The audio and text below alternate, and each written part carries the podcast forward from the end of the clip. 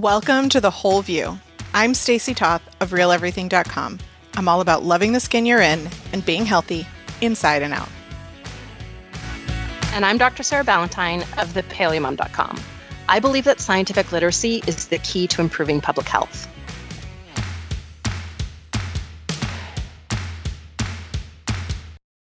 Welcome back, Whole View listeners. Today, we tackle the topic that we have perf- perhaps gotten the most questions on ever. And mm-hmm. it will be at least a two parter, perhaps a three, as we dive into vaccines. Now, let me just preface by saying, as I say this word, I like am making hand motions, my eyes are closed, and I'm like, just just bear with us, okay? We are going to talk about the science behind the first two COVID 19 vaccines. Um, we had to wait for the publication of the research, and then Sarah has been doing research for, I think, like six weeks now. yeah. yeah. So the the actual the FDA um, reports were published in uh, mid to late December. The actual papers were published, I believe, both December 31st. And um, I mean, this is a topic that I've been following uh, for a year, pretty much. I mean, since since the novel coronavirus was sequenced. Um, but it's you know really wanting to make sure that we are laying out all of this science for our listeners in the context of vaccine technology and the history of vaccines, and making sure that we answer the uh, frequently asked questions, that we address the concerns, and that we bust the the myths that are so pervasive right now on the internet regarding these vaccines, but also vaccines in general. And it it just it's you know the reason why this is at least going to be a two part episode and potentially a three part episode is in order to really you know do what we always do with any topic, but with this being a fairly large um, topic to, to cover, the, the way to do it justice is to take our time and to break it down and to go through. Yes, I, um, Stacy, I know you noticed this before we start recording, but I do have 28 pages of notes to go through. Right. And usually we find that five to seven is a sweet spot for an episode. So we're gonna yes we're gonna do our best. Um, that said, uh, before we dive in, I I do just want to say that the word vaccine can be very polarizing, and we are aware of this. There's a reason that Sarah and I have tangentially discussed these. We understand that this is a personal decision for every single person to make, just like every other health and medical decision that you make. We are here to provide the information for you to be an informed consumer. Um, you do with that what you will. We will both talk a little bit about like what our thoughts are as we go forward, but that is never to tell you what to do. And this is also a reminder that we are not medical professionals and that when it comes to medical decisions like a vaccine, we strongly recommend that you work with a medical professional to discuss your particular health situation and what's best for you. Um, that said, there is a lot of information that is both true and not true floating around on the World Wide Web where anyone can say what they will. Um, and I'm excited to talk about the actual science and break down the reality of these particular vaccines. Um, just a little intro about me. My mother has um, anaphylactic reactions to things that normally someone would not have an anaphylactic reaction to, including gluten. Um, we both have multiple autoimmune disorders. And so, one of the questions that I've asked Sarah is both is this something that you would recommend to someone with a condition like my mom, knowing that Sarah cannot give a medical recommendation for my mom? Um, but we've had that conversation. And then also for me, having had coronavirus, but not having the antibodies for it.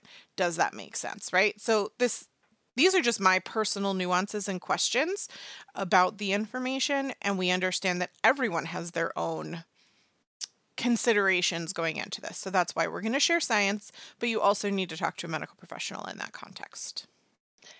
So you mentioned that we have received, um, I, I, believe the appropriate unit of measurement is a metric ton of questions regarding. That's correct. That is yes. the um, accurate unit of measure. I, yes. I believe so. So um, uh, if we weigh these questions in metric tons, um, we've got several of them. Um, but I wanted to read a couple of questions that were sort of representative. Um, Mae wrote, and I, I, I appreciate, I appreciate um, Mae intuiting this truth. I am sure you don't want to cover this topic, but you are a source I highly trust, as I am sure a lot of your other followers do. Would you consider doing a show about the COVID vaccines out there? It's so hard to know what to believe these days. Not looking to be told what to do, but merely to be presented with the information as you do so well in breaking down the real science that is not filtered through such a biased lens. That, I believe, is the thesis of what we're going to try to do in these episodes is really try to just break down the science um, so that our listeners can be informed. Um, Megan added, can you please do an episode explaining the science behind vaccines and explaining how they really work, including the new COVID ones? You always do an excellent job of explaining things well in a relatively easy to understand way without shortcutting good science. I really appreciate the modifier relatively in that sentence. I think it's doing a lot of work. I I want to give both of these ladies gold stars because I feel like they really nailed the, or maybe you know us and our teams for choosing these questions because they really nailed the struggle that we had as we have been talking about how to address this. So please know that we have given much thought and much research to the science that we are going to present. If you have heard other things, um, whether it be a myth or whether it be something you believe to be a fact and you have follow up questions, please write them to us via the contact forms on our website. Um, or if you're part of our Patreon fam, you have direct access to talk with us there. And we understand that we will probably have a question follow up to however many episodes this ends up being.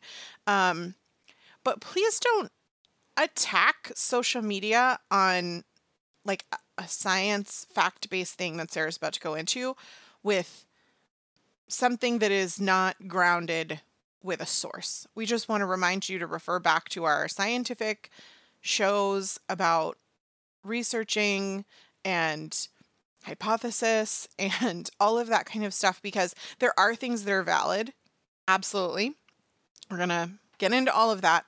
But mm-hmm. sometimes there's just stuff that people say on the internet that's just not true. Um, and so. Well filtered, well filtered. Good job. Yes. Okay. um, and also, uh, the show notes will include references to all of the different peer reviewed scientific papers that present all of this information. So, um, if you're looking for more details or if you're looking for the source, all of that is going to be in our show notes. All right, break it down. Let's go. So let's actually go all the way back to like the history of vaccines. Let's start there because it's actually um, really interesting, and you can see some of the um, scientific ethical questions that we still have reflected in like the very early studies. Um, so very very fascinating stuff. So um, the the earliest form of inoculation was called variolation, and it was done against smallpox. And actually, the practice dates back to the 1600s in China and the Ottoman Empire. Um, it wasn't practiced in um, Britain, and uh, at that point, it was colonial Massachusetts. The earliest records of that is 1721. And what variolation did was they took the pus from a smallpox uh, pustule from somebody who was recovering from smallpox. And then they would rub that into um, skin that had been either cut or punctured with a needle into somebody who had never been exposed to smallpox. And um, if you didn't die from that procedure, um, you basically were immune against smallpox. And I mean, there were certainly reports of people not surviving. They basically would get exposed to enough live virus that they would get smallpox. But it was actually fairly effective because what is in the uh, smallpox poxes is like it's dead white blood cells and killed virus mostly. So it was a way of basically exposing somebody to killed virus so they could develop an immune response. And then our immune systems have this amazing thing called immunological memory, where when we have fought off a virus or bacteria, um, using the adaptive immune system. So that's the part of the immune system that's really specific. We develop memory, and there's actually multiple different ways that we develop memory. So we have different types of memory cells that hang out in our spleen for a very, very long time, waiting for the day when they get to fight the same horrible virus again. And so when we're re-exposed to the same virus or bacteria, we um, we know it, and so we can actually fight it off before it has the chance to basically replicate enough to make us sick. So we will get exposed to the same, say, flu virus again, but the second time we won't actually get sick. Um, and that's because our immune system remembers it and is able to fight it off before it can really like take hold and replicate like crazy inside our bodies. The length of immunological memory, as we've talked about on this show before, varies depending on the virus or the bacteria. So that's why some things you can get more than once. Some things we call the same thing. So we call it the flu every time we get it, but it's actually a different flu. The flu mutates very, very quickly. So every year, the flu that's going around is going to be a little bit different than the flu last year. And usually by the time you get five or six years out from the last time you had the flu, your antibodies, your memory cells that remember that flu the flu has changed enough that um, that basically it looks to your immune system like a new virus. So those memory cells are still hanging around, but they're not really useful anymore because the flu has mutated that much. So this was the earliest form of uh, inoculation. It um, took a, a pretty big scientific leap um, when this doctor named Dr. Edward Jenner um, basically is considered the founder of vaccinology in the West, he um, noticed that milkmaids tended to be immune to smallpox. And he realized that they were getting infected with cowpox, which was a fairly minor virus. It's a very, uh, it's like cow version of smallpox. I mean, cows are usually fine with it. They they recover. Uh, the milkmaids would get a few pox on their hands, they'd recover. But then, if smallpox went through the village, the milkmaids had uh, it seemed to have immunity. So, what Dr. Jenner did in 1796 was here's the ethical uh wow i can't believe you did this. He um just took the son of his gardener who was an eight year old boy and uh, inoculated him with cowpox using variolation and then six weeks later exposed the kid to smallpox. And look he didn't get sick. I mean that's a lot of confidence right there and also like not cool poor eight year old boy. Um, but he then repeated this experiment multiple times over the next couple of years in different people um, and in 1798 he um, published his methodology and he actually called it vaccination because the cowpox virus was called vaccinia. Um, so it's named after the cowpox virus. And then after this was published as a scientific publication, um, doctors basically started doing this all over the world. Um, and that actually led to the um, understanding that exposing the body to a weakened version of a virus um, could actually stimulate enough of an immune response to cause immunological memory. So that was the, the main sort of scientific insight that came out of these ethically dubious experiments. Um, so over the 18th and 19th centuries, you know, there was a, a, huge advances in smallpox vaccination, and it led to global eradication in 1979. That's why, um, you know, people my age don't have a pox scar from our smallpox vaccine, but a generation older than us does. That's 200 uh, years later. Is that what I'm? Yes, just about. Yep. So I just just jump start just like 20 40 years and we're we're at warp speed. It is incredible to me to think about how technology and modern education has advanced science from this perspective. I actually first learned about this um, variolation technique with smallpox by watching the absolutely adult show The Great. Have I told you about this show? no, I've seen it. I hey, I, we just haven't we haven't bonded over our mutual adoration of The Great. Okay. Uh, what a what a romp. Huzzah! Okay, moving Huzzah! on. There we go. Um definitely definitely that's uh, a show that I would choose not to watch with my children. Um so uh, vaccination basically then took it, it, took about like another 100 years for the next big advance in in vaccination and that was from louis pasteur's experiments.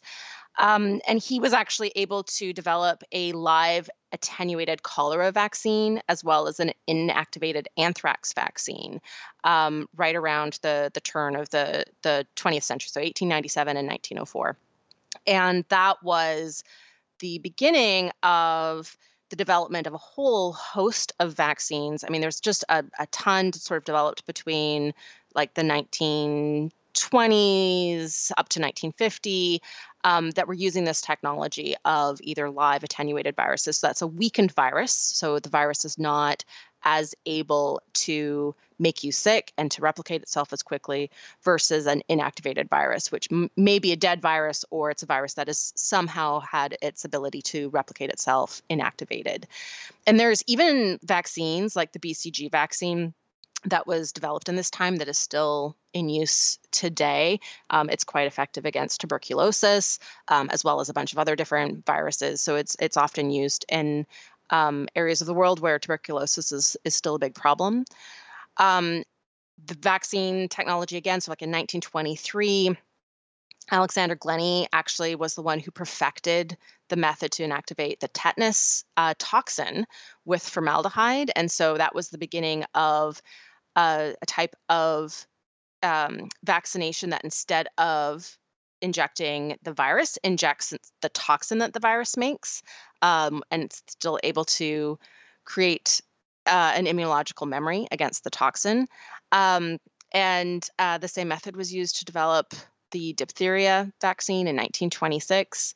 Um, pertussis was developed in, in 1948. So a lot of the vaccines that uh, we even still include in childhood vaccination schedules, a lot of them were developed, you know, 70 to nearly 100 years ago. They have had um, improvements over that time. So, you know, what's in a vial now is, is different than what was in a vial back then, but the technology um, is is pretty much the same. And I think that's one of the things that I really want to emphasize when we go to talk about mRNA vaccine technology. That is really one of the the biggest advances in vaccine technology since you know Jenner's experiments, since Pasteur's experiments, and um, and it's one of the things that I think is actually really exciting as we start talking about about that.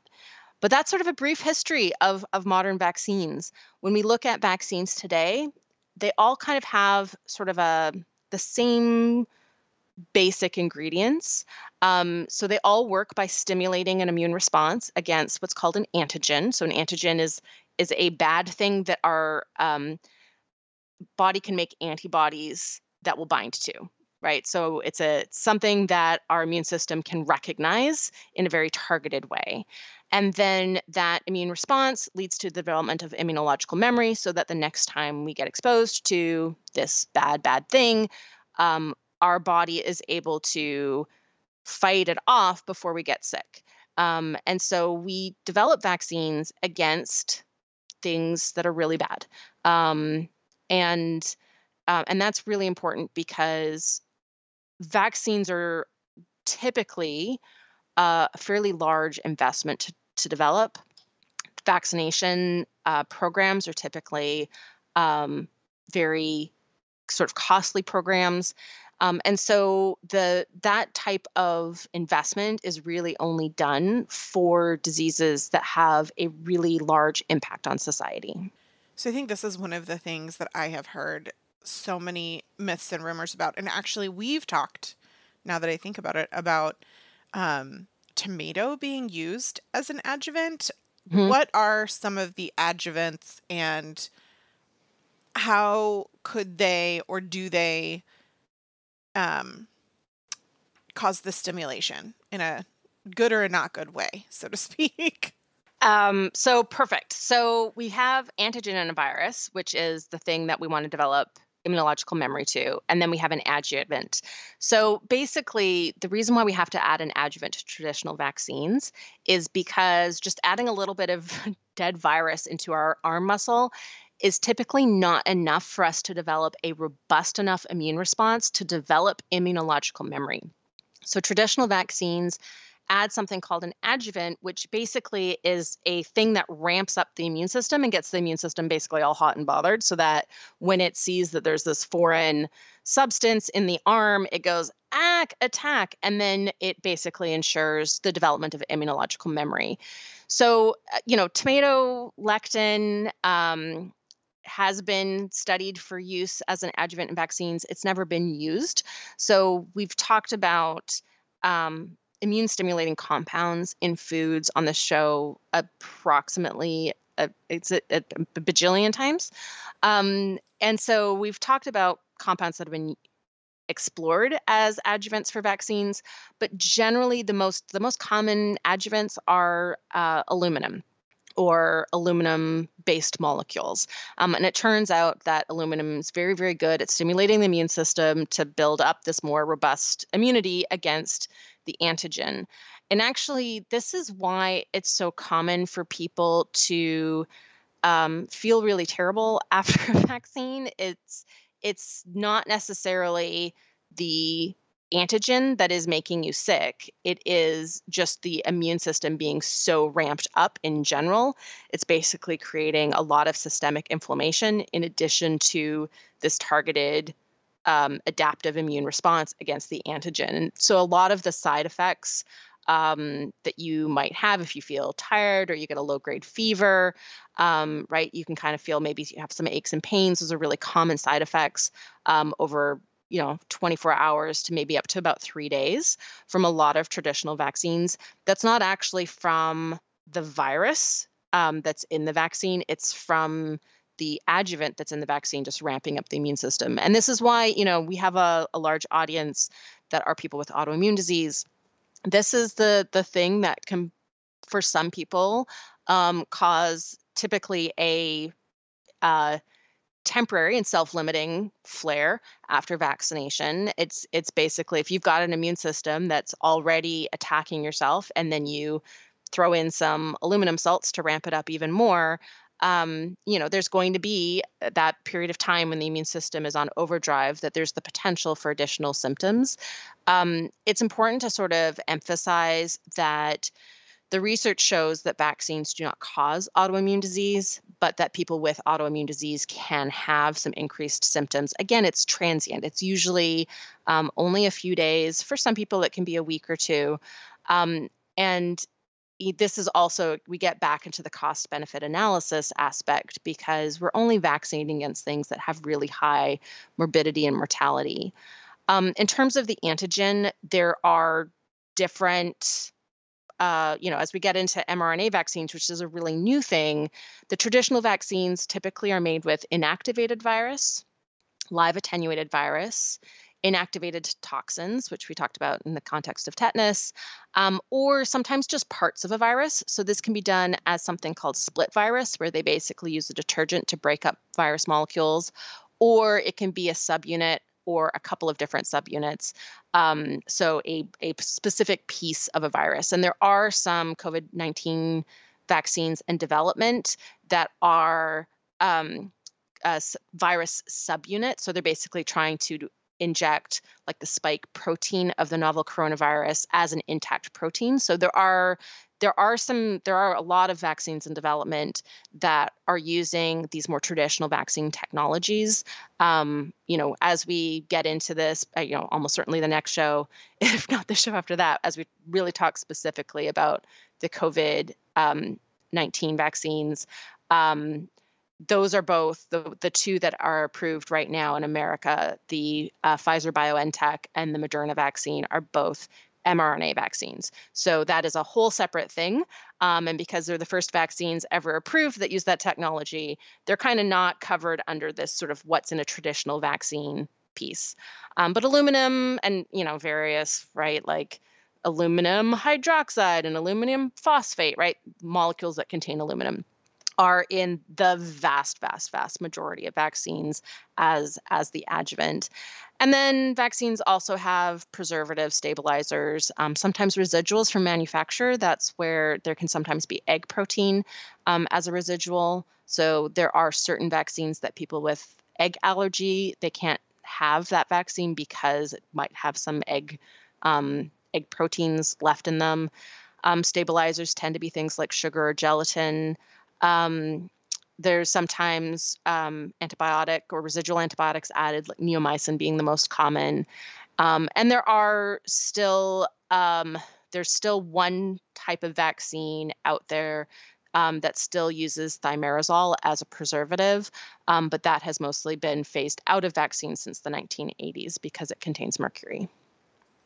So I just want to kind of like peel back this a little bit because it has been the thing that I have come to understand the more that I have personally researched. So I know that we talked about aluminum. We have also talked about heavy metals not being good for you almost as many times as the other references that we've made here on the show.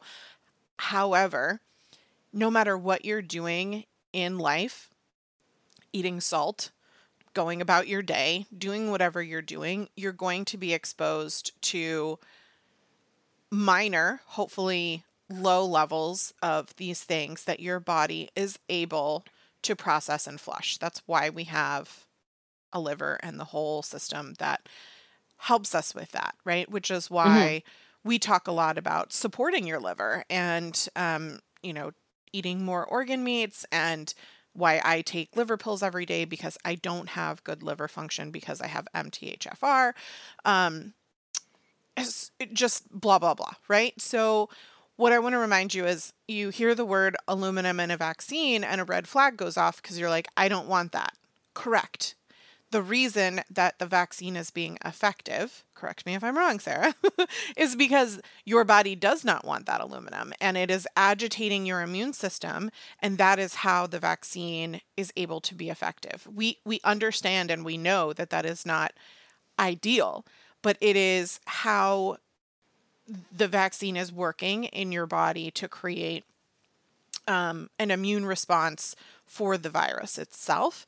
Um, and one of the things that I would do, for example, if I was going to go take a vaccine, is really prioritize my liver health beforehand. I would do everything that I possibly could for weeks leading up to it to make sure that I was optimizing my body's ability to have a good immune response and to detox and flush that stuff as soon as possible. Well, and I would add, you know, you are you're basically stimulating an immune response to an infectious organism without the infection. And so the other piece of it is all the things that you would normally do for self care if you were trying to beat off an infection are still going to be helpful in um, developing that immunological response after a vaccination. So, you know, rest, fluids, right? Like all of those things are still really good important practices after a vaccination.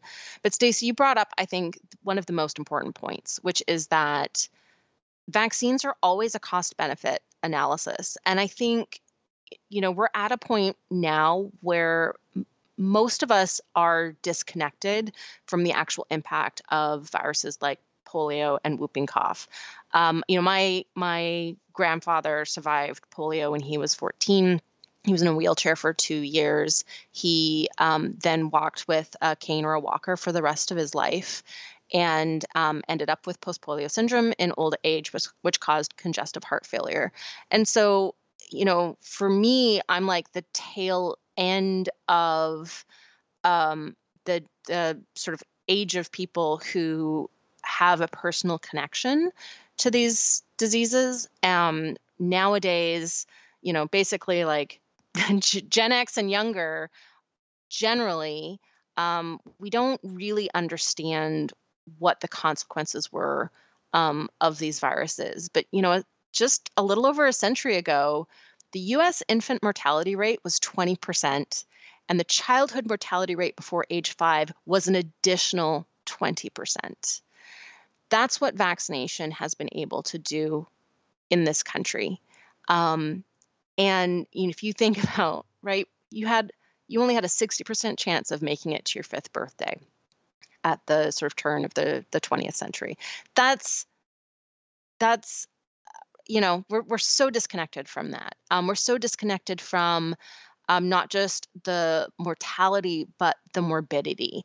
Um, so we really, you know, the vaccines that are part of childhood vaccination schedules, or for example, DTaP, which um, adults are supposed to get a booster every 10 years, you know, we're only investing in vaccines that have really high mortality or morbidity rates. And I think it's really helpful to separate out what those two words mean.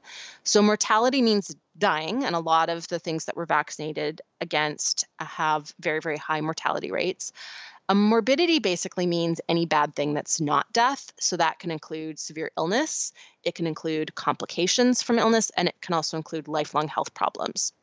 So, for example, the morbidity from mumps is basically, or if the mor- the mortality from mumps is basically zero, but uh, morbidity is pr- really, really high. So, one in 300 will get encephalitis, that's brain inflammation. One in 10 men with mumps will get orchitis, uh, which is severe inflammation of both testicles, um, which apparently is uh, incredibly painful and can cause sterility. Um, the measles, um, measles mortality is one in 500.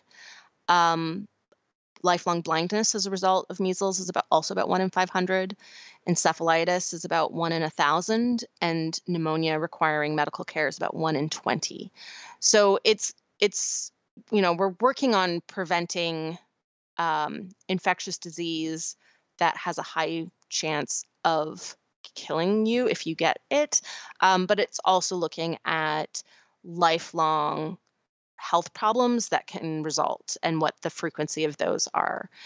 So, we're at a point now in vaccine development where the safety standards for vaccines um, is actually way, way higher than any other medication. And that is because we give vaccines to healthy people. So if you think about, um, you know, the safety standards for a, uh, you know, blood pressure medication, right? You're only giving that to people with high blood pressure. Um, vaccines are a little bit different, right? We're giving them broadly to the population. And the safety standards, you know, we got here in part through making mistakes. So, um, you know, people might be aware that in uh, April of 1955, um, some 200,000 children in uh, the USA received a polio vaccine where um, it was a basically a bad batch and the uh, virus wasn't fully inactivated and um, it caused paralysis. Um, basically, it basically gave these kids polio instead of vaccinating them against polio, and it was a huge, um, it, like it it was, it was a huge like okay, this is this should never have happened. It really changed a lot of things in terms of, um, you know, quality control quality analysis. Um, really changed a lot of the um, uh, rules around development, and it really changed the standards in terms of what was acceptable in terms of adverse reactions to vaccines. Um, so we're at a point now where vaccines are prob- the safest medication, medical intervention, if you think about it in that context. Um, but there is such a thing as vaccine induced injury. I think what's um, interesting for me, and this also relates to kind of this immune system agitation that I know we're going to kind of talk about, is um, the reality of that injury. And so I think this is where the science and the as neutral of a approach as we can take as humans like obviously you can't exist without you know some of your own bias but i i think that it's important to talk about the realities of like yes there are people who have a vaccine and then have a negative outcome of some kind. And I think that what I have seen is those cases, the the one ofs, just like the cases um, in coronavirus where you hear about that one guy who had the thing um, are taken a little bit out of context and been like, this is what's happening. So maybe we can talk about not just what some of those are, but what does the science say about the frequency of those or how we could potentially predict it ourselves or anything like that? Yeah, so I mean, this has been extremely well tracked and well studied. Um, and in part, it's because of the um, magnification on social media of these sort of very, very rare occurrences, um, making it sound like that they're much more common and eroding public trust in vaccines.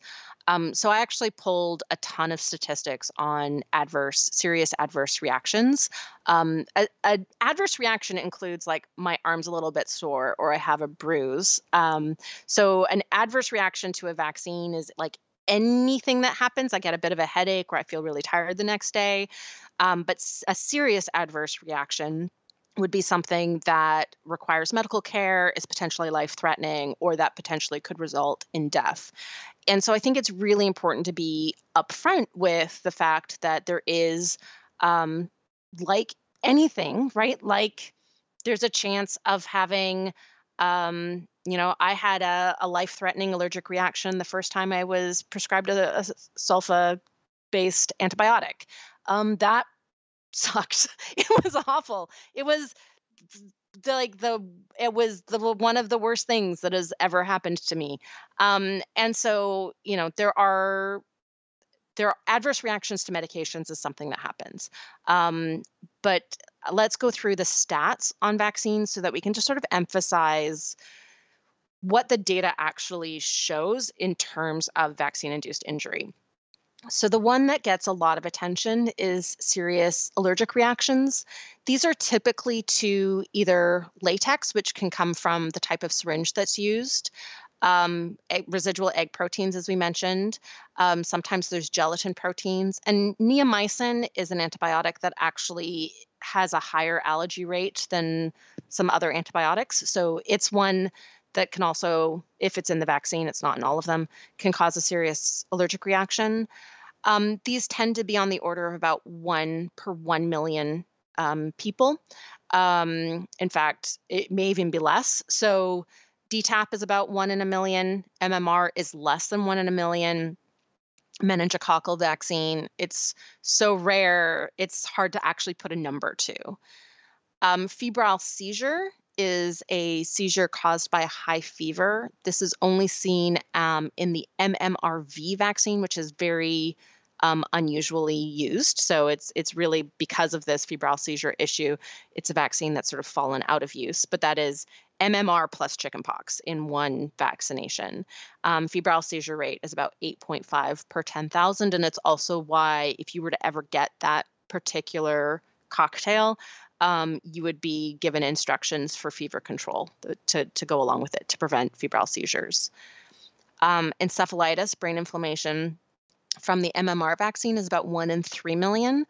Um, and this is also where, you know, I think it's important to sort of um, compare the risk of encephalitis from measles is one in a thousand. From mumps, it's one in 300. And from rubella, it's one in 6,000. Um, again, we're sort of getting into that cost benefit analysis. Some of these um, serious adverse reactions seem to be more linked to the antigen than the adjuvant because we see the same risk in natural infection. Um, and in this case, right, the risk from vaccination is uh, many, many, many orders of magnitude lower than natural infection, but it is still a risk, about one in three million. Uh, Dawson disease, or uh, it's also called subacute sclerosing panencephalitis. Um, the risk from MMR is about one in 1.43 million. Um, the risk from measles is about 8.5 per million. So um, it's about one tenth the risk uh, from vaccination compared to, to measles. Immune thrombocytopenic purpura uh, is a condition where basically you can't your blood can't clot. Um, and it can be anywhere from very, very bad bruising to something that's life threatening. Um, the risk from MMR is about 1 in 40,000. So remember, this can be considered a fairly minor reaction where it's just bruising, um, and it can be something all the way to quite severe. The risk is in that first sort of six weeks following vaccination, and it's probably linked to rubella. So the rate, the rate of immune thrombocytopenic purpura from rubella natural infection is about 1 in 3,000. Um, intussusception is a folding of the intestines, sort of like a like part of the intestine will slip inside itself. You should have just seen my face when you said that. um, I'm gonna pass. Well, I, it's gonna I, be I a hard pass mean, for me. Thanks.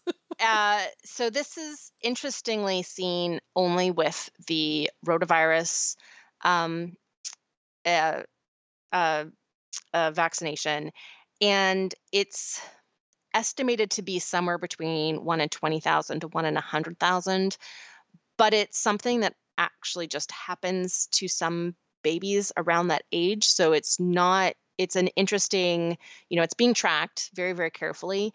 Um, it's still not conclusively linked to, to the vaccine. So that's a sort of interesting one. Pneumonia, um, from MMR is about one in 500,000. Um, and as we already covered, the pneumonia risk from measles is about one in 20. Um, and then the last one is Guillain Barre syndrome, which is an autoimmune disease that um, for most people, uh, it's quite painful. Um, but it, it for most people it lasts about up to about six months. So it's it's a infection and or vaccine induced autoimmune disease that does tend to resolve. So, you know, our autoimmune listeners, um, you know, are not generally familiar with transient autoimmune disease, right? Most of us are like, oh, once you've got it, you've got it. Um, from the influenza vaccine, it's about one in 1.25 million. There was um, like one, like the the 1976 swine influenza vaccine um, had something like four to eight times higher than that. The risk was about one per 100,000. Um, and so that is something that is now included in um, all of the, the safety uh, trials for, for influenza vaccines. Um, and there are, you know, it's there are studies basically showing that the risk of Guillain-Barré is actually higher with natural influenza infection. Um, and so they're saying that because of that, you know, this could the influenza vaccine could actually be reducing the overall incidence of of um, Guillain-Barré, but um, that's one of those things where it's rare enough that you need to collect data over years and years and years to actually be able to have enough statistical power to make really strong statements with with in terms of you know what the risk is relative to natural infection. So I didn't hear you say, um, and I'm gonna just put it out there because if we don't, then I don't I don't feel like we're addressing the elephant in the room, which is that there is not a link between the vaccines, any of them that you just mentioned, and autism. Yeah, it um has there's been some incredibly well done, extremely large studies um, published over the last 10 years that have really conclusively proven that there is not a link between vaccines and autism spectrum disorder.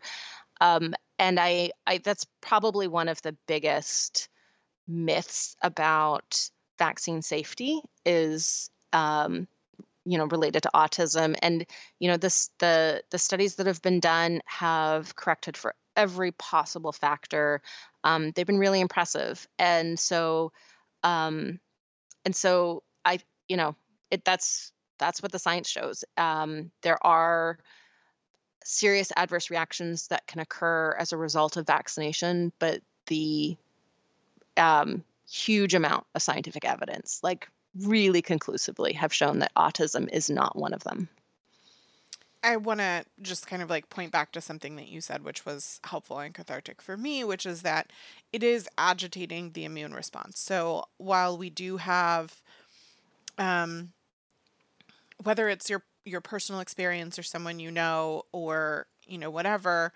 not listed in these vaccine injuries that you talked about is the potential activation for autoimmune from activating the immune system but that's not to say that it wouldn't have been activated in a stressful time in your life or some other time when your immune system gets ramped up. So, for example, we often see autoimmune from pregnancy or from nursing because your immune system changes. That's not to say that the pregnancy caused the immune system or caused the autoimmune disease, it's that it activated the immune system that way. Is that a fair assessment, Sarah, before we kind of move from this? Yeah, I mean, I think it's important to to state that autoimmune disease is something that is tracked. That's where the Guillain-Barré syndrome data comes from.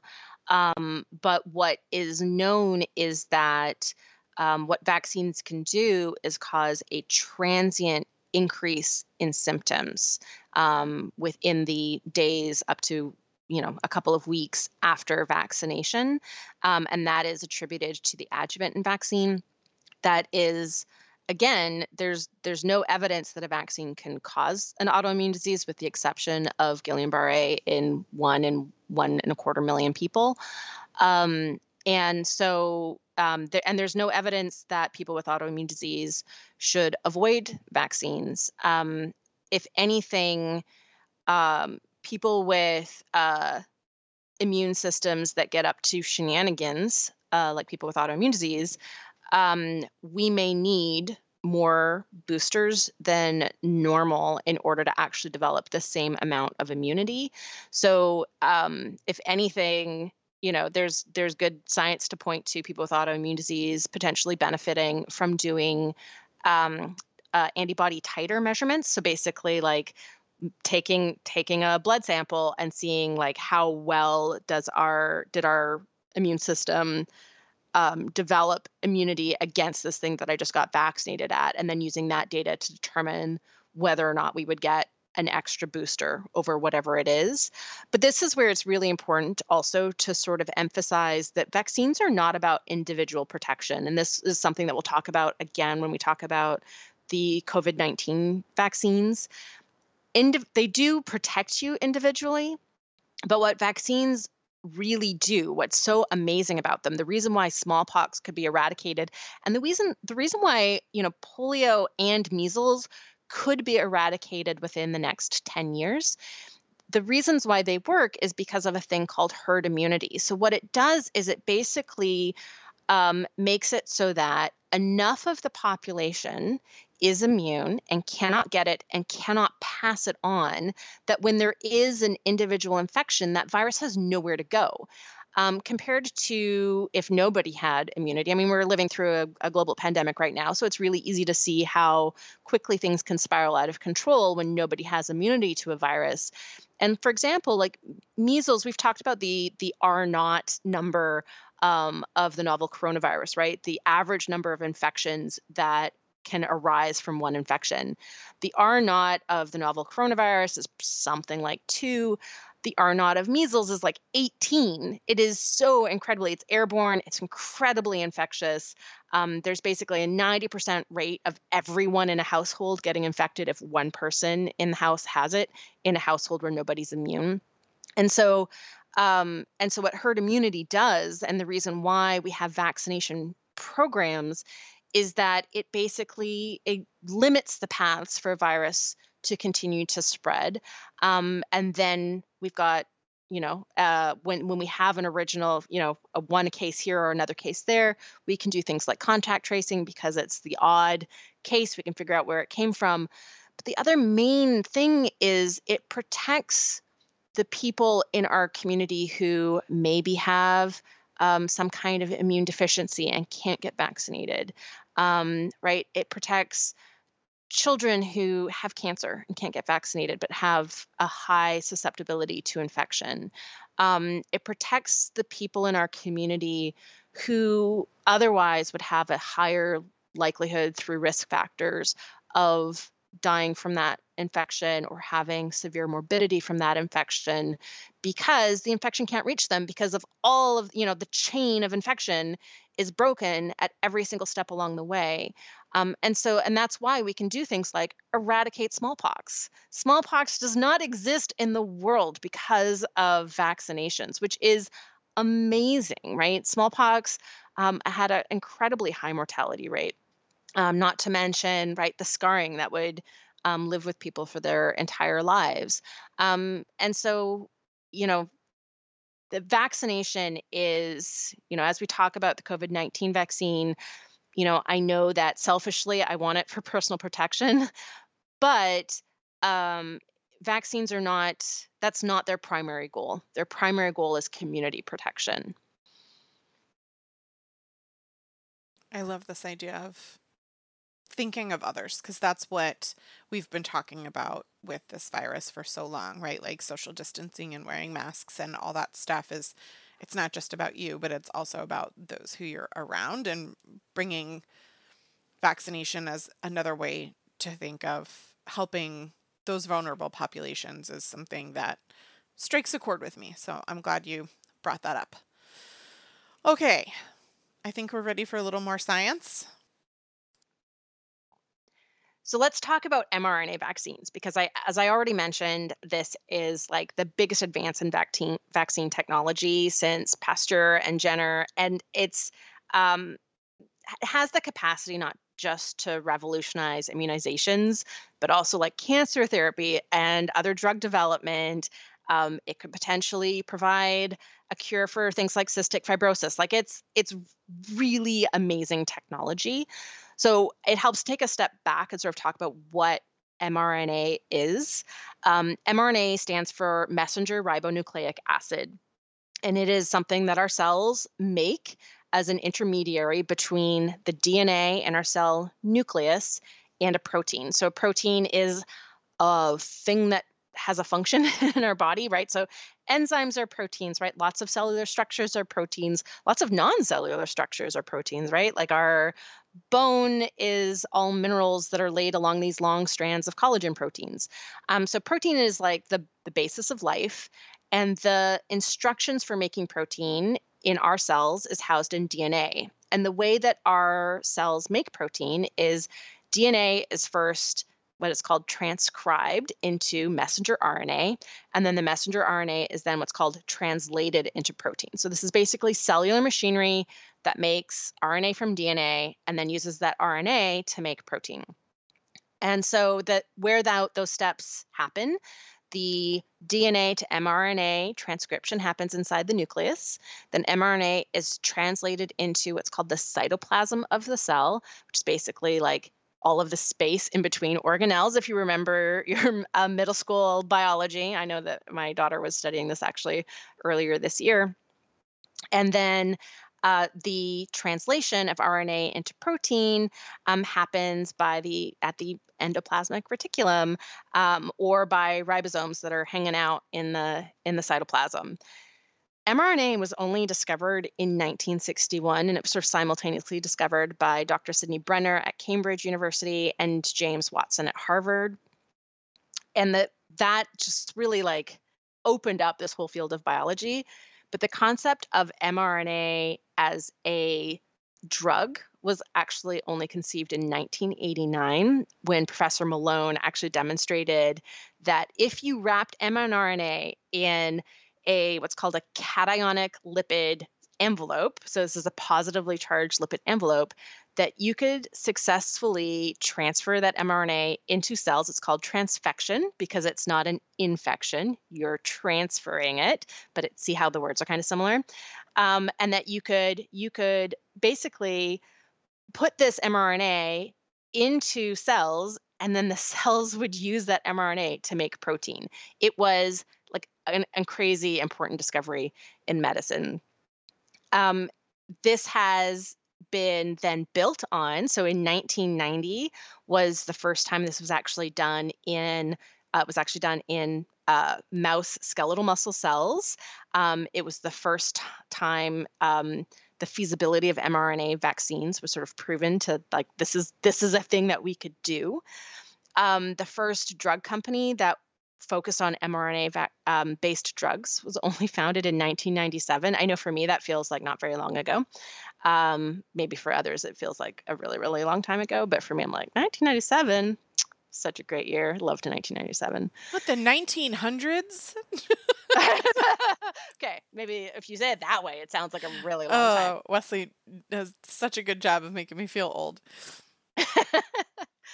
um, and so, um, you know, this this idea of using mRNA to um, deliver the instructions to make a protein to the cells in humans.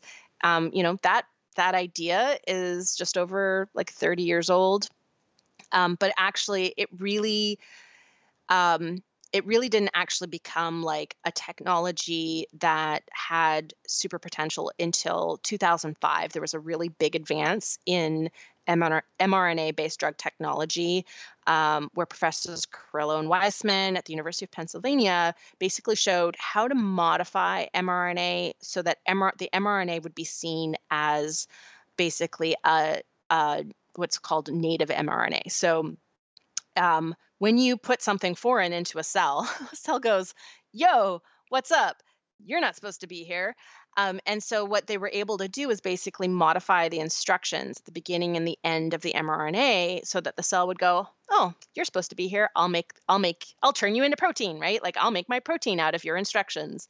And up until that point, mRNA would have a very very short half-life in a cell because the cell would attack it basically. So the cell would be like, "Yo, you're not cool. I'm going to I'm going to attack you. So that was one major advance in mRNA based drug um, technology. The other major advances actually have only happened in the last like four to five years. And um, this includes a whole pile of different advances. One is in that cationic lim- lipid envelope.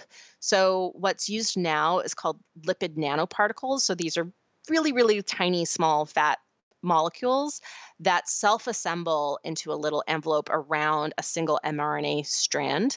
And the advances in this technology over the last four to five years is one of the reasons why these COVID mRNA vaccines were able to be developed so quickly. We're basically like the technology has just was just perfected in the last few years and was like ready for application.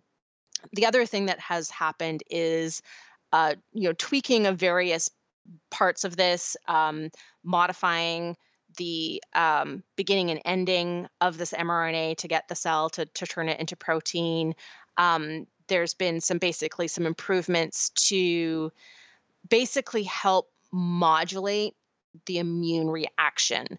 Um, and that is something that we're going to talk about really specifically when we go to talk about the COVID 19 vaccines, is one really cool little tiny change that they made to the spike protein to make sure that our immune systems would develop uh, well would be we would develop immunological memory but just make sure that our immune systems would even see the protein in the first place.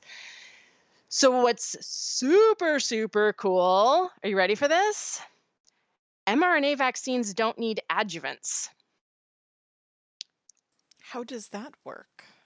So it turns out that uh, getting your cells to make a foreign protein, um, your cells will basically think that they're infected, and they will they will do what they would normally do if they were infected, which is to take some of the foreign protein and uh, present it to the immune system on it's basically like I always liken this to um, raising a flag up a flagpole. The flagpole pool is called the major histocompatibility complex, and it is a membrane based molecule that's only job is to show immune system molecules that are hanging about what it found. Um, and so there's there's two different versions of the major histocompatibility complex, right? There's class one and class two. Class two is what your cells in the immune system use class one is what regular old cells will do to like it's basically like waving the hand hey yo uh, i'm infected and here's this thing. So um, it turns out that getting our cells to make foreign viral proteins is enough of an immune stimulant. Um, there's been a bunch of studies where they've you know added different adjuvants to the lipid envelope to try to stimulate the immune system and they've basically shown that they're completely not required um, and so the the the lipid envelope serves this awesome function of like getting the mRNA into cells um, and then releasing the mRNA once it's inside the cell. So it it um, just just based on its structure stimulates something called endocytosis. So basically, um, the cell kind of wraps its membrane around it and internalizes it into something called an endosome. And then because of its structure, it does this amazing thing where it forces this endosome to open up and release the mRNA inside the cell. The cell takes that mRNA, turns it into protein. It shows the protein to the immune system, and it actually can, we can make a lot more antigen this way um, than you can if you were to just like in traditional vaccines where you just inject inject the antigen. So it doesn't need an adjuvant because like there's just there's enough viral protein around that the immune system goes, yo, you're not supposed to be here. And there's really cool ways. So, like the Pfizer, BioNTech, and Moderna vaccines have done something really, really cool with the coronavirus spike protein. Is they have um, added a little piece of mRNA so that when the cell makes the spike protein, it it turns it into a membrane bound protein. So that protein gets shuttled to the cell membrane, and then it basically sticks the spike out. So it has two different ways of showing it to the immune system. One is sort of directly, um, where the cell, like that's what it knows what to do with this protein because of this protein structure. It knows go send this protein to the cell membrane. The protein then embeds in the cell membrane and shows the spike outside of the cell to the immune system. But then also, there's this whole other major histocompatibility complex. One um, part where it's still also showing protein that way to the immune system. So the immune system's like, look at all this bad protein that's not supposed to be here. I'm going to get all upset and then form this really awesome adaptive immune response with strong immunological memory against you, bad protein that was put into the cells from mRNA that was encapsulated in a lipid nanoparticle envelope with no adjuvant. It's almost embarrassing how excited you are about this. I, I I just I think I think it is so so so so cool.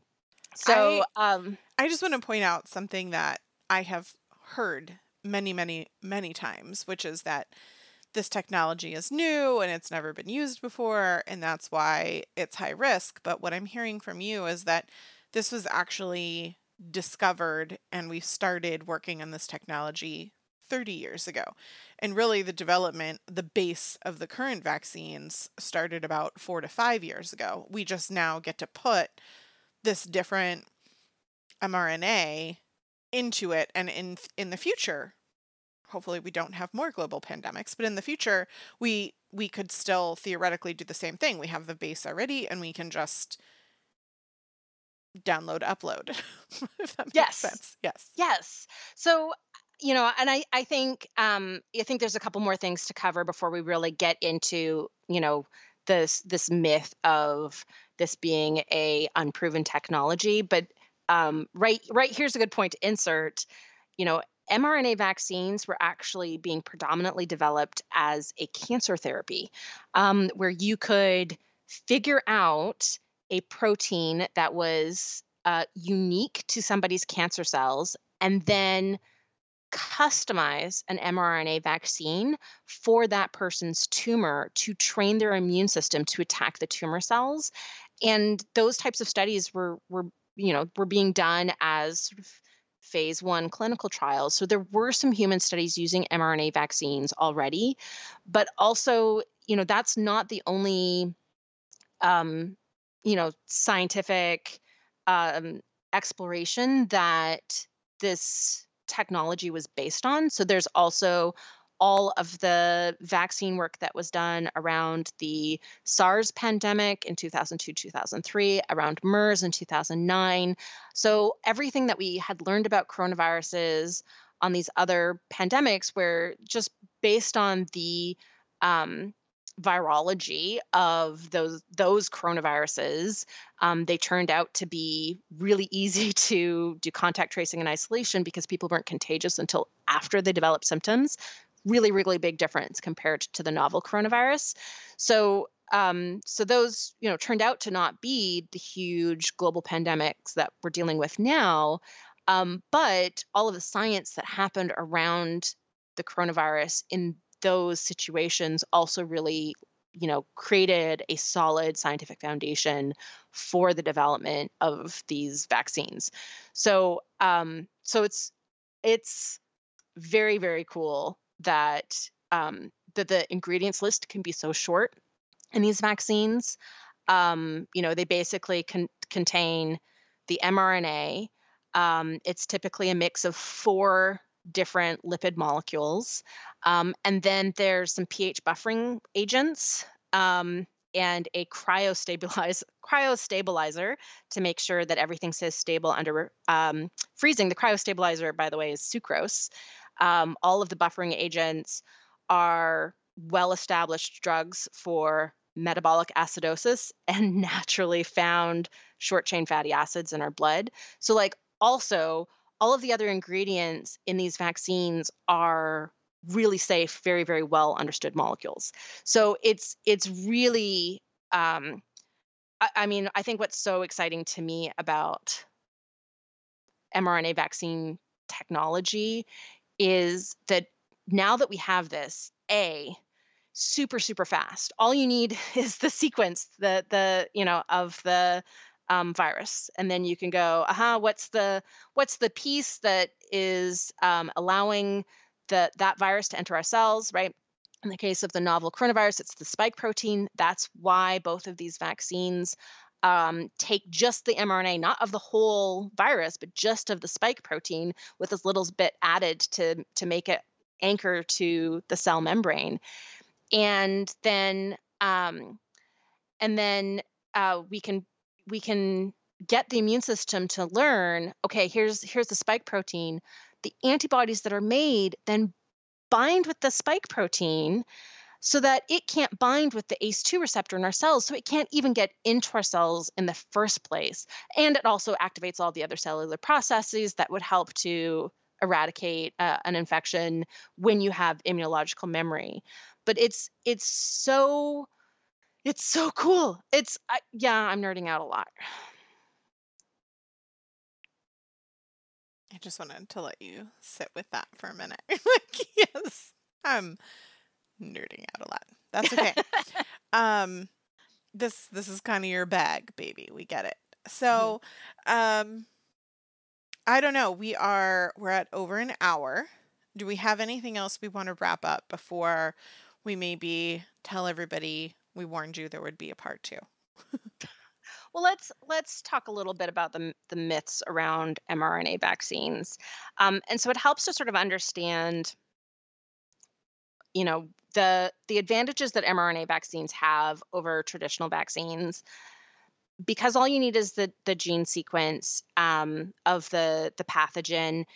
Um, these can be developed incredibly, incredibly quickly. So, for example, the um, Moderna vaccine, once they decided that this was, they were going to sort of switch gears and from what they were already working on, and this is what they're going to do, it took them two days to create the RNA sequence um, for this spike protein with the extra little bit to anchor it to the cell membrane. Um, and then they were able to ship their first vial of vaccine to NIH for trials 41 days after that. Um, and that's because um, this is a inherent advantage of this technology and it builds on you know, it builds on a few hundred years of vaccine um, te- technology and understanding of the immune system, as well as uh, 40, 30 years of, of uh, understanding mRNA based drugs and, and what their potential is. One of the other advantages is safety. So, mRNA is not infectious. It doesn't integrate into our cells, right? So it's not like it doesn't become DNA and then get passed down, right? It just it hangs out and it actually nor it degrades under normal cellular processes. And so its half-life, um, and there have been advances to extend the half-life, but the half-life in the cell is anywhere between three to four hours up to about 30 hours. So by four days after you've been vaccinated with an mRNA vaccine, your your cells that mRNA is gone. It's been degraded. Your cells aren't making any more of that um, foreign protein anymore. Your immune system has discovered it, started ramping up, it's learned it, it's developing immunological memory, and then everything can return back to normal. And there's no adjuvant to keep the immune system activated for longer than that. So, all of that basically um, relates to a really high safety profile. Um, so that that is really helpful.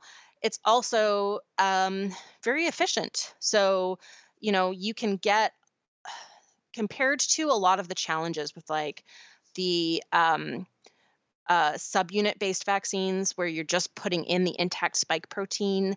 You know, proteins tend not to maintain their structures if the pH changes or the local environment changes, right? That the stability of those types of vaccines is really, really challenging.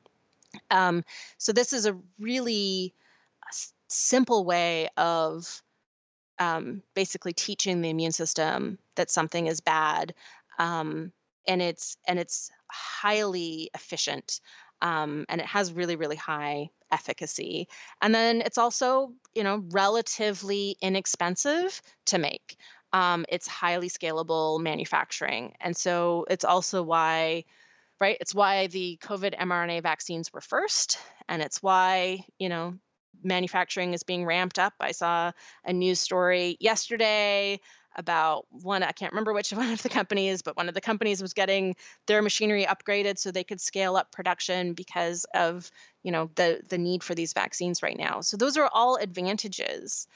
So the, the i think the biggest myth is that they're not you know we don't it was rushed and we don't know if they were safe. Um, it's it's this technology the reason why this was possible was in part because of the timing um, because of scientists who've been working on this for the last 30 years, but especially the last four to five years worth of advances in this technology. This is why basic science funding is so, so important.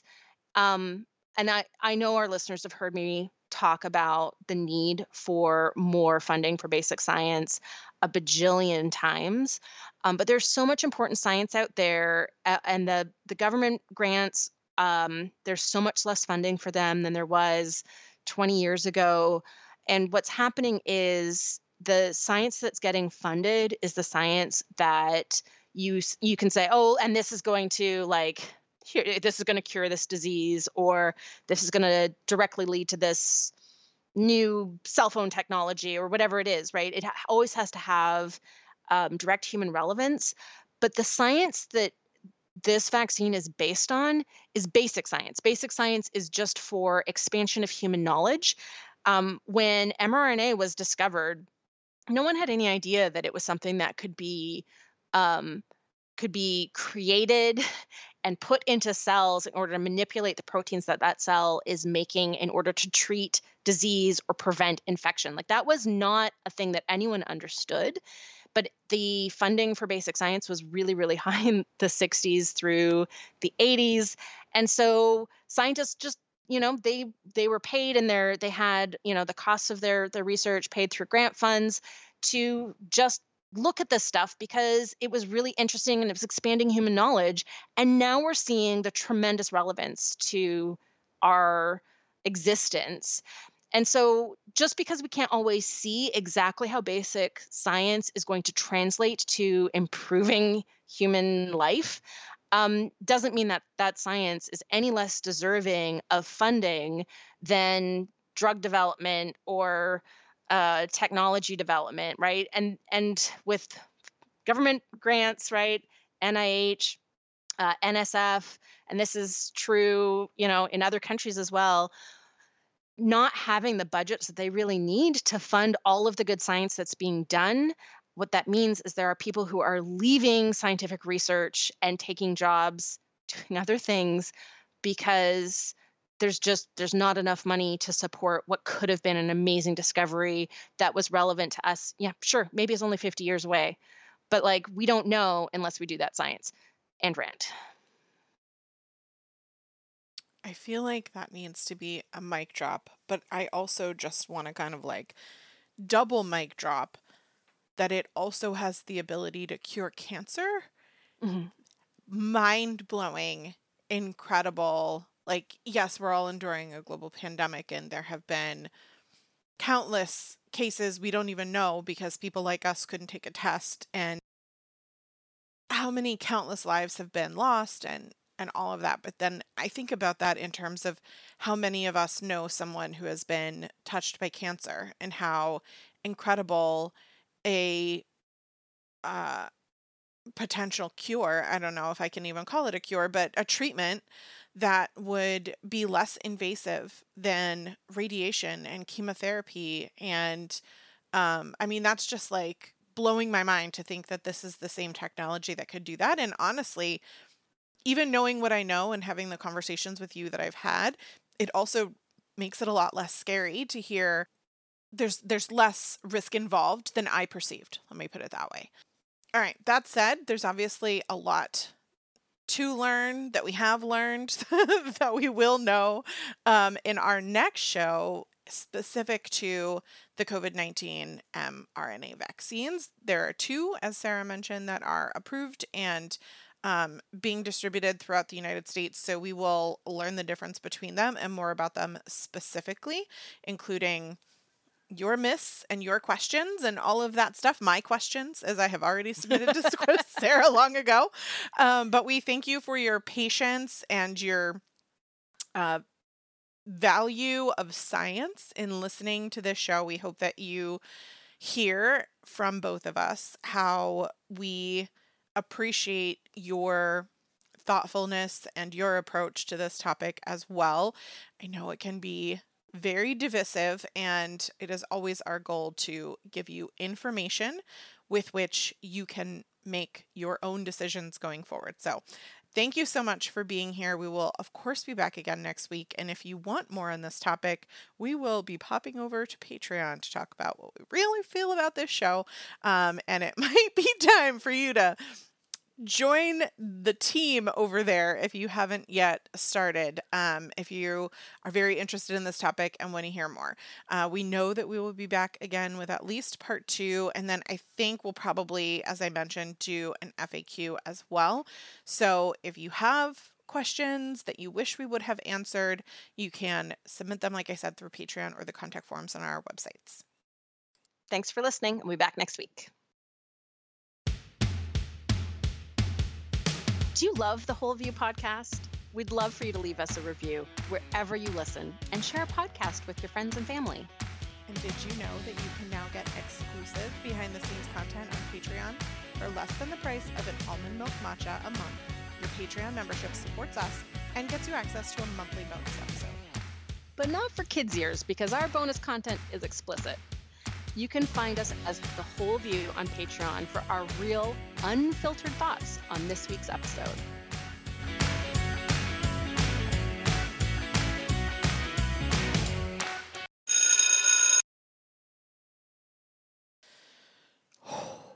Huzzah!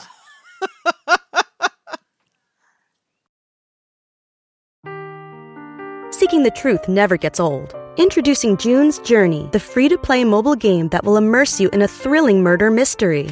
Join June Parker as she uncovers hidden objects and clues to solve her sister's death in a beautifully illustrated world set in the roaring 20s. With new chapters added every week, the excitement never ends. Download June's Journey now on your Android or iOS device or play on PC through Facebook Games.